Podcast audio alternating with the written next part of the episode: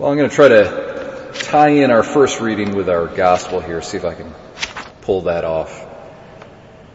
In uh, James, I love James. James is very forthright. You know, he really tells it like it is, and you really got to take to heart what he's saying. He he he uh, is a straight shooter. Um, he doesn't mince words, and I think it's very appropriate that he says here at the last line of our, of our passage, very true to his character. He says, let your yes be yes and your no be no. Okay? Let your yes be yes and your no be no. Primarily, probably what he's dealing with is certainly uh, honesty with others. We've got to tell the truth with others. There's got to be an agreement between what's inside of us and what comes out of our mouth, and so that what we appear to be is in fact what we are inside. So there's a kind of an integrity that he's talking about here. The inside's got to match the outside, the outside's got to match the inside. Let your yes really mean yes and your no really mean no. I think though there's maybe another aspect to this that possibly is included in here, and that is honesty not only with others, but honesty with oneself. Honesty with oneself. So it's not just honesty with others, but honesty with oneself.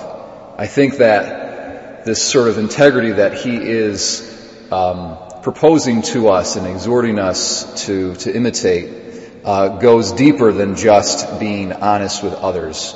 But there's a kind of a, a thorough integrity such that the person doesn't play tricks with themselves and they're able to say no to others. That's a very important skill in life to develop, a very important character trait. The person who can say no is a person of, of real honesty, of real integrity.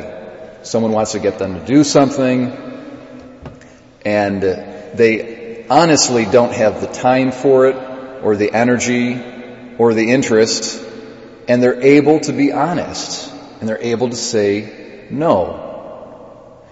And uh, the person who can't be honest with their own feelings in that sort of context and say no, what happens is that they really can't say yes either.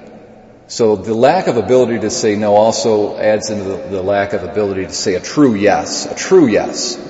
You have to first really know who you are, have a strong self identity, be in possession of yourself, to be truly free to give yourself to another and to be able to say yes.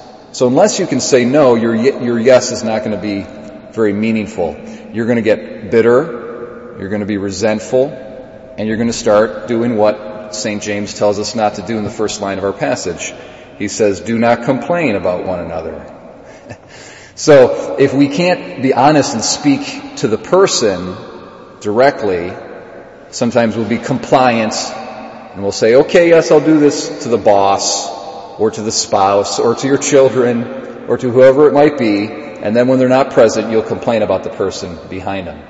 Because you didn't really give an authentic yes. You gave it out of fear, out of pressure. You weren't being honest with yourself.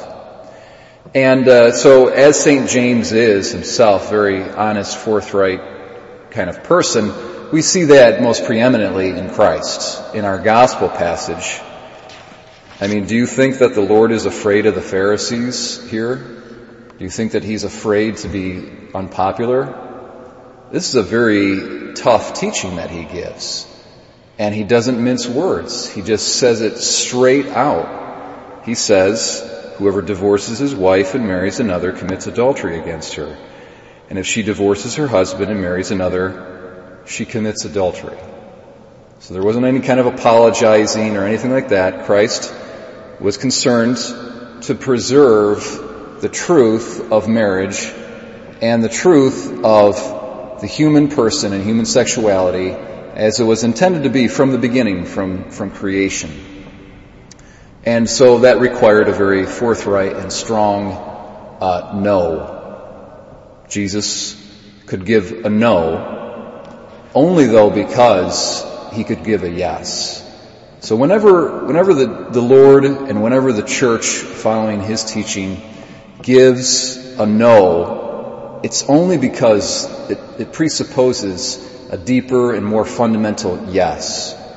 Just like in our own lives, when we say no to certain things that we just can't commit ourselves to, what we're doing is we're protecting a kind of a space in our life, in our time, in our relationships, so that we can really say yes. We, we set up barriers so that other barriers can be pulled down and there can be a true freedom. And, and that's also the way it is with Christ's teaching, with the teaching of the church. The no is given only because it's a protection for the yes, for the more fundamental affirmation of the truth of who we are as, as human beings and what's truly good for us and what will lead to our true flourishing and happiness. So my brothers and sisters, uh, let us this morning pray for that grace to be like Christ our Lord himself, to be like St. James, and to be able to say the no so that we can more fundamentally uh, affirm and say the yes.